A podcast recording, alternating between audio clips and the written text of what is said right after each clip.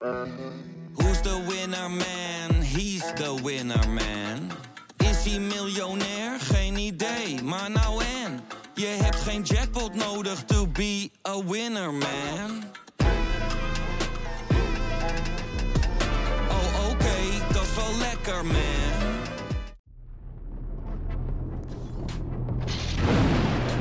Pieter, goedemorgen. Goedemorgen Jarno. Dat is de VZSM van vrijdag 20 januari. De dag nadat Manchester City op weg leek naar een nederlaag, maar toch won. Ja, het was een geweldige wedstrijd. Ja, een ongelooflijk spektakelstuk. Uh, ik hoorde het laatst uh, Arne Slot zeggen. Als je voor City uh, gaat zitten, word je nooit teleurgesteld. Nou ja, qua wedstrijd spektakel was dat in dit geval zo. En tegelijkertijd weet je ook weer wel teleurgesteld. En dat kwam er met name ook weer na afloop uit bij Guardiola. Die ja, nu toch ook wel even heel nadrukkelijk zijn elftal in een underdog-positie probeerde te praten en de scherpte terug probeerde te krijgen. Kan niet, Pieter? Met dat spelermateriaal mag je toch nooit de underdog-positie pakken? Nee, maar ja, het was in dit geval was een uitleg van ja, we hebben heel veel gewonnen de afgelopen jaren. De afgelopen vijf jaar zijn ze vier keer kampioen geworden. Want natuurlijk, ja, er wordt natuurlijk veel over City gezegd van. En daar was hij ook boos over. Dat er veel over City wordt gezegd van ja, hoeveel hebben ze nou gewonnen? En dat gaat natuurlijk alleen maar over die Champions League. Maar hij, hij zegt ja, vier keer kampioen van de laatste vijf jaar in een competitie met Liverpool erbij. Ja, je, moet, het, je moet het maar even doen. En dat het ja, toch impact heeft op zijn elftal. En hij noemde het een Happy Flowers team. Ik had er nooit van die uitdrukking gehoord. Ik weet ook niet of dat... Kort, kort uitleggen of heb je geen idee waar dit in... Uh, ja, ik, ik vermoed eigenlijk dat het weer een soort van vrije vertaling is vanuit hem uit een, van een Spaanse uitdrukking. Maar dat weet ik niet 100% zeker. Maar wat hij er een beetje mee bedoelde was dat het allemaal vriendelijk was. Allemaal netjes, een beetje tikken. Eh, allemaal ja, rustig aan en het komt wel goed. Een beetje die mentaliteit. En dan noemde hij een Happy Flowers team. En hij was wel klaar. Hij wilde geen Happy Flowers team zijn. En hij wilde ja, die, die passie voelen die hij wel zag bij Arsenal, de koploper. Dat is Zit het dan in karakters van zijn spelers? Is hij dan ook dat hij daar naar op zoek moet om juist die verversing ook qua mentaliteit in de groep? Of, of in ieder geval qua... Uh, nou ja, het, het krient in een, in een selectie bijvoorbeeld? Nou ja, het is natuurlijk voor elke trainer lastig, denk ik, uh, dit vraagstuk. Van, uh, als je naar Liverpool kijkt, dan zie je natuurlijk een extremis terug. Vorig jaar een absoluut topjaar gehad. Uh, 63 wedstrijden gespeeld. Overal tot de finale gekomen. En in een paar gevallen ja, er net naast gegrepen. En om dan het seizoen daarna meteen weer te gaan, ja, dat, dat is toch ontzettend lastig. En je ziet dat veel teams ja, een titel prolongeren, dat het ontzettend ingewikkeld is. En nou, Guardiola is de afgelopen jaren steeds wel ingeslaagd om die ploeg scherp te houden. Dat doet hij ook een beetje doordat hij het motto heeft van, nou, als je hier niet gelukkig bent, ja, dan uh, mag je voor een goed bedrag altijd weg. Dus Sinchenko laten ze gaan. Jesus laten ze gaan. Uh, dat hebben ze de afgelopen jaren natuurlijk. Met Sterling hebben ze dat gedaan. Met uh, Sané hebben ze dat gedaan. Als iemand op een gegeven moment niet blij is met zijn goal. Dan zegt hij, nou ja, tabé. en zoek het maar elders. Ja, maar moet je dan de concurrentie sterker maken, Pieter? Want het zijn natuurlijk, je noemt een paar namen die, die zijn naar Arsenal gaan. Sinchenko en Gabriel Jesus. Uh, nou zeg ik niet dat dat direct doorslaggevend is, maar uiteindelijk voor het hele team natuurlijk wel. Want het team draait als een tierenlier. Daar hebben zij een bepalende rol uh, hebben ze daarin. Ja, vind je niet dat hij zich daar misschien wat harder op moet stellen? Joh, luister, we gaan de concurrenten niet sterker maken. Of dacht hij op dat moment, Arsenal is geen concurrent, daar, hebben, daar hoeven wij geen rekening mee te houden? Nou, ik denk dat ze Arsenal wel zagen als concurrent. Maar dat het gewoon de visie is van de club en de visie van Guardiola. Van je hebt een, dat klinkt altijd raar als je het bij City uh, zegt, maar je hebt een relatief kleine kern. Dus dat is ongeveer een man of 20. Dus ze hebben geen uh, 25, 30 selectiespelers. Dat is echt wel wat kleiner bij City. Daarom komt nu ook al iemand als uh, Lewis die uh, komt doorbreken vanuit de eigen opleiding. De verdediger die altijd ja. in middenveld staat, geweldig talent. Ja, die, die speelde in dit geval ook weer fantastisch. Zeker in de tweede helft toen hij behalve op het middenveld staan, nog een overlap ging zorgen bij uh, Mares, zag je dat daar geen houden meer aan was op die flank uh, voor uh, Tottenham. Maar dat is gewoon een filosofie van Guardiola, van als iemand niet tevreden is in zijn rol, oké, nou dan uh, werken wij mee richting uh, een vertrek. Want ik wil niet iemand in mijn kleedkamer hebben die iedere dag met een zagrijnig gezicht uh, binnenkomt. En wat dat betreft zou je zelfs nog een parallel kunnen trekken natuurlijk met de situatie bij Ajax. Maar dat, dat, dat is toch een beetje ook hoe hij daar naar kijkt. Uh, en volgens hem is dat de manier om te winnen. En ja, uh, je kunt er van alles over zeggen, maar ja, wat hij ook zegt, vier van de vijf keer kampioen. Dus er zal wel, uh, er zal wel een idee achter zitten. En ja, ja volgens mij pakt hij dit heel bewust aan, want voor de wedstrijd had hij een totaal andere toon.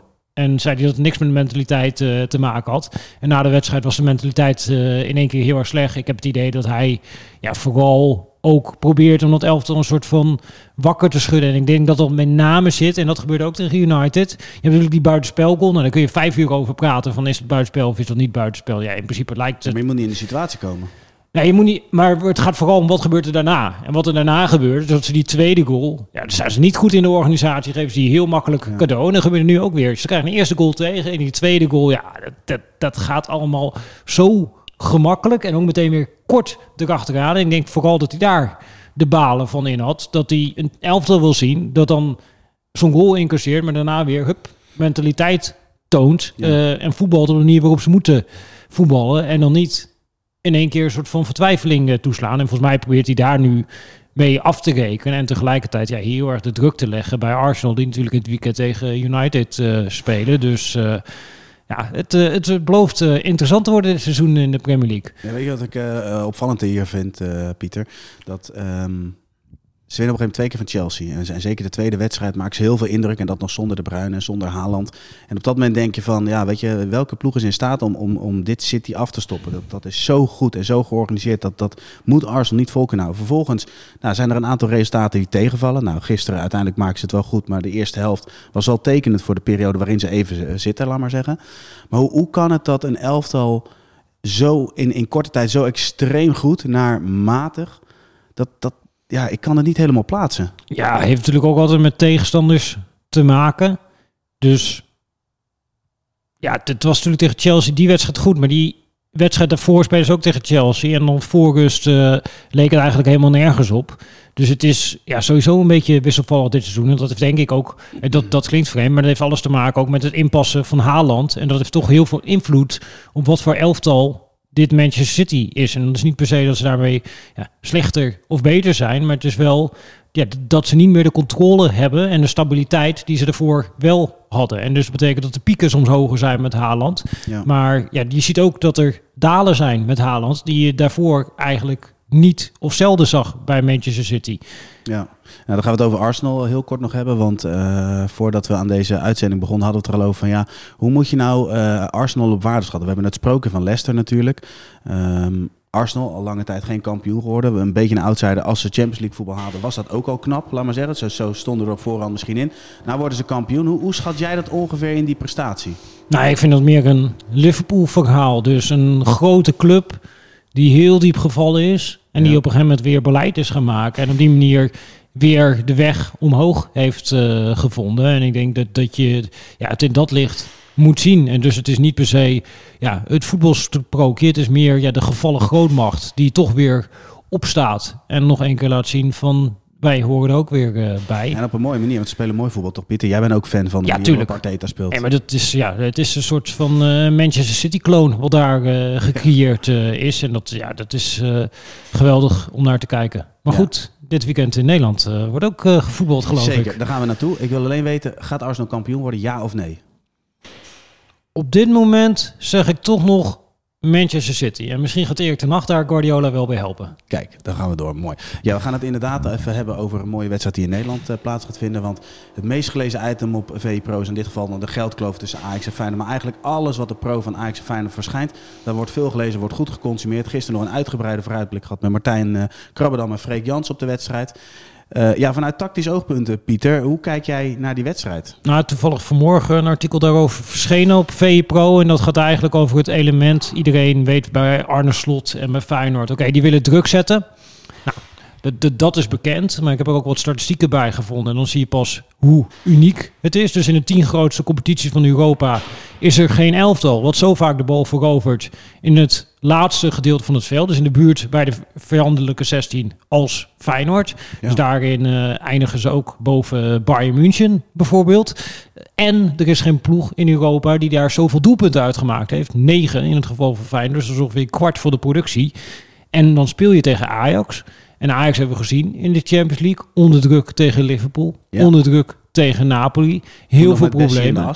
Ja, met Bessie, eh, ja, ook al met Bessie ook eh, linksback. eh, en ook in de Champions League heeft hij van alles eh, geprobeerd Ja. wat dat betreft. Maar toen was vaak Daley Blind er nog bij. Maar als je in de Eredivisie gaat kijken, kun je bijvoorbeeld berekenen... Nou ja, percentage van de doeltrappen dat lang gaat. Dan is Ajax met afstand de ploeg die het minst lang gespeeld. Dus je gaat heel erg dat gevecht zien van Ajax dat in principe wil opbouwen tegenover Feyenoord. Ja, wat het druk zetten echt geperfectioneerd eh, heeft. En dat is natuurlijk wel ja, interessant helemaal zeg maar, met zo'n volle kuip erachter. Eigenlijk zou je denken met de situatie waar Ajax in zit... Dan moet je bijna als trainer tegen Ajax zeggen... eerste kwartier, we gaan helemaal niet opbouwen. We knallen alle ballen eroverheen. En dan voorkom je dat er een soort van momentum ontstaat. En dan daarna kun je op een gegeven moment gaan voetballen... als die Kuip een beetje tot rust is gekomen. Alleen dat is natuurlijk een speelwijze die bij Ajax... Ja, normaal gesproken totaal niet geaccepteerd wordt. Ja, maar je spelen uit, dus dan kan het toch? Ja, alleen ja, de rest van het publiek zit natuurlijk ook te kijken. En eh, alles ligt al onder een eh, kritisch vergrootglas Ja, bij draait het Ajax. niet om Dus de killersmentaliteit. Want Tadic gaf daar in het interview met Freek Jans al aan van... eh, speelden ze vorig jaar in de eindfase goed? Nee, speelden niet goed. Maar ze wonnen wel. Ze gingen aangepast spelen. Niet des Ajax. dat klopt. Soms gaat het ook om resultaat. Dat klopt. En ik, ik denk dat ze dat nu ook nodig hebben. En dat je daar dan toch een soort van realistisch in moet zijn. Ook al staat dan niet dichtbij ja, wat Ajax eh, wil zijn. Alleen ja, je moet ook gewoon even kijken naar de spelers die nu achterin staan bij Ajax. Nou ja, Bessie heb je gezien tegen Twente onder druk. Sanchez heb je gezien tegen Twente onder druk.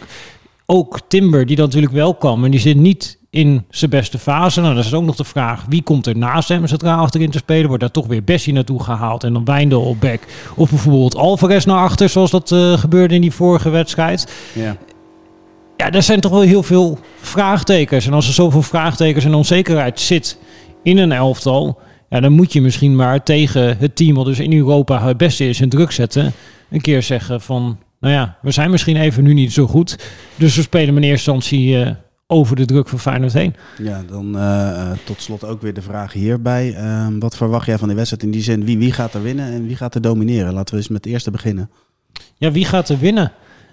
Ja, ik, ik heb het idee dat heel erg het beeld is van ja, Feyenoord gaat hem winnen. En dat, dat is natuurlijk ook logisch als je een beetje kijkt naar het sentiment rondom eh, Ja. de ploegen. Maar bij Ajax natuurlijk nog steeds heel veel kwaliteit in de ploeg. Ja, maar dat is, dat is toch precies het punt, Pieter. Want als je naar de, als je naar de teams tegenover elkaar zet, dan, dan is het toch raar om te zeggen dat Feyenoord favoriet is. Want dan heb je Nou ja, dat, over dat zegt iets over individuele het, ja, maar dat Ja. zegt iets over het werk wat Arne Slot heeft gedaan. Ja, 100%. Want ook bij, bij Ajax is natuurlijk ook heel veel gegaan over eh 15 nieuwe spelers. Maar Feyenoord heeft ook 15 nieuwe spelers. En die kunnen wel met elkaar samen spelen. Dus dat, dat is de hand van de trainer. En het ligt aan de trainer dat Feyenoord nu in een soort van favoriete rol richting eh, die klassieker gaat. Terwijl als je sec naar de spelers gaat kijken, ja, dan heeft Ajax nog steeds het betere materiaal. En dus Absoluut. kan Ajax ook nog steeds van Feyenoord winnen. Alleen, ik denk dat je daarvoor, nou, en de, de- de- wat dat betreft heb je een goed voorbeeld met eh, Ten Hag eind vorig seizoen. Ja, moet je op een gegeven moment maar gewoon zeggen, ja, we vergeten even alles en we gaan nu gewoon even kijken hoe we in deze eerstvolgende wedstrijd resultaat kunnen halen. En als Ajax dat doet, dan kunnen ze gewoon winnen in de Kuip. Ja, en dan eh, over het domineren, dus het veldspel. Wat verwacht je daarvan? Ja, wordt denk ik gewoon een hele open wedstrijd. Zoals ook die voor. Kijk, dat heb je vorig seizoen ook gezien. Twee hele open wedstrijden tussen Ajax en Feyenoord. En toen zag je dat. eh, zeker in de eerste helft, in beide keren. En dat is ook daarom is Feyenoord volgens mij met een goed gevoel uitgekomen. eh, Bij de klassiekers.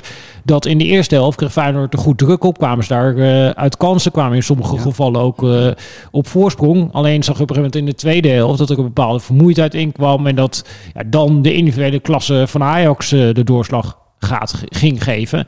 Ja, en dat, dat is misschien ook wel een wedstrijdbeeld wat je nu mag verwachten. En ik denk, ja, dat, dat is een beetje hetzelfde wat je natuurlijk ook zag bij Twente. Je hebt nu alleen die eerste 30 minuten gezien. 11 tegen 11 tegen Ajax. Maar waarschijnlijk als die wedstrijd langer had geduurd. Ja, dan waren er op een gegeven moment ruimtes ontstaan voor Ajax. Dus ja, als. Feyenoord eh, de klus wil klaren, moeten ze dat eigenlijk in de eerste helft doen. Duidelijk. Ehm, tot slot van dit verhaal. We hebben het natuurlijk net over Arsenal gehad. In hoeverre dat een eh, ja, wereldprestatie is natuurlijk als ze de Premier League zouden winnen. Hetzelfde kunnen we zeggen bij Feyenoord. Ja, maar da- dan moet je gewoon even een stuk van Tom Knipping pakken over de financiële verschillen. En Ja. als je dan kijkt dat je dit doet, dan is dat een wereldwonder als eh Feyenoord dat eh, voor elkaar krijgt. Dat, ja, dat zou een ongekende prestatie zijn. Ja, we gaan het artikel ook even delen. Ehm, ja, dan gaan we naar het meest gelezen item op vi.nl. En dat is dat eh, PSV en Chelsea een akkoord hebben bereikt over eh Madueke. Dan kun je in eerste instantie stellen van... jeetje, dan heeft Van Nistelrooy wel echt een probleem. Aan de andere kant, met dat bedrag en het aantal wedstrijden dat hij speelt... denk ik van financieel topkoop. Nou, dat is net ook precies, uh, Marco Timmer had er een visie over geschreven voor VPRO, wat een beetje de afweging lijkt te zijn geweest uh, bij PSV. Van ja, hij is heel blessuregevoelig, we hebben het nooit onder controle kunnen krijgen. Nou, dan kun je misschien nu maar beter daarop cashen. Ik vind het trouwens ook een hele curieuze transfer vanuit Chelsea perspectief. Als je ziet hoeveel aanvallers die nu hebben en ook deze window weer uh, hebben binnengehaald. Maar ja, die, die, daar lijkt het geld oneindig te zijn met een nieuwe eigenaar. En dan is het misschien maar slim van PSV uh, ja, om daarvan te profiteren. En tegelijkertijd ja, is wel de vraag, ja, wat, wat betekent dit nu voor je titel? aspiraties. Want het was natuurlijk heel erg afhankelijk van Gakpo. En als je nu kijkt, die eerste drie wedstrijden na de winter, ja, dan was het uh, ja, best wel statisch. En de enige waar wat gebeurde, was iedere keer uh, Madueke. En die was ook uh, in die periode, in die twee Eredivisiewedstrijden, ja, de speler die met afstand in de hele Eredivisie bij het meeste doelgevaar betrokken was. Zowel als aangever als uh, zelf afmaken. Ja, die valt dan ook nog weg. En dan blijft er wel heel weinig over bij uh, PSV. Dus dat, uh, ja, ik kan me voorstellen dat de boekhouders bij PSV er heel blij mee zijn. En vanuit beleidsmaakperspectief is de transfer ook goed te begrijpen. Maar het zadelt van Nistelrooy wel op met het probleem. Ja, wat kun je, kun je dit oplossen? Want uh, uh, we geven net de boek, maar boekhouders hebben natuurlijk nu, die zijn tevreden met de verkoop van. de financiële middelen bij PSV zijn niet oneindig, zeker niet zelfs. Ehm, dan Juma wordt genoemd in de huurconstructie. maar goed, in de naam van Carlson van AZ valt natuurlijk ook. Maar kan PSV Carlson bijvoorbeeld al betalen? Ja, alles kan, maar de vraag is of je dat wilt, dat bedrag uitgeven voor ja. één speler.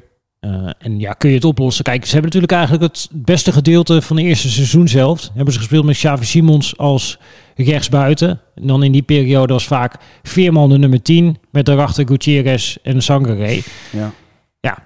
De, daar, dat zou je natuurlijk gewoon mee kunnen doen. Want Madueke eigenlijk, die is nu net terug. Maar die hele eerste seizoen zelf is hij praktisch is hij, uh, weg geweest. En heeft hij niet echt een aandeel uh, erin Precies. gehad. Uh, dus ja, dan zou je Simons naar rechts kunnen schuiven. Alleen, dan heb je weer op links iemand nodig. Dus PSV heeft gewoon nog één buitenspeler nodig. En dan zitten ze eigenlijk weer ja, in de buurt qua wel, hoe ze het in het eerste seizoen zelf hebben ingevuld. Maar ja, dat is nu wel extra hard nodig. Uh, en ja, nu hoor je dat ze bezig zijn met uh, Fabio Silva, een spits. Nou ja, Sam Planting heeft hem bekeken, verschijnt vandaag op uh, VPRO. Maar dat is echt de spits.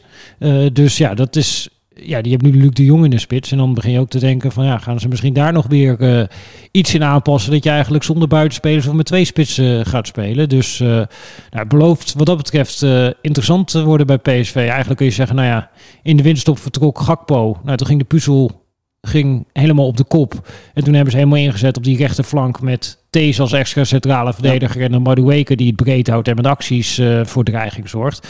Ja, die variant is nu eigenlijk ook van tafel. En je kunt weer uh, opnieuw gaan beginnen. Dus ja, dat moet nu wel in één keer heel snel gebeuren. En ik denk wat dat betreft dat uh, ja, die wedstrijd zaterdag, want er zullen die vervangers er nog niet, niet zijn, thuis tegen Vitesse met Cocu die nou, eerder en bij AZ en bij Ajax heeft laten zien van hij kan er neerzetten. En dan hebben ze een hele goede ploeg om te counteren. Met bijvoorbeeld die razendsnelle man hoef. Ja, dat wordt voor PSV een hele vervelende wedstrijd zaterdagavond. Ja, en ze moeten een beetje tempo maken. Want het is nog elf dagen en dan uh, sluit de transfermarkt. En wij gaan natuurlijk weer een transfer deadline show doen, toch? Precies, dus uh, nou, wat dat betreft, uh, deze transfers voor PSV lijken er wel voor te zorgen dat, uh, dat er dan nog spektakel wordt in Eindhoven. Dus vanuit dat perspectief moeten we er enorm blij mee zijn. We gaan het volgen. Pieter, bedankt voor jouw bijdrage aan deze VZSM. En zoals Matthijs altijd zegt, tot de volgende. Tot ZSM. Tot ZSM.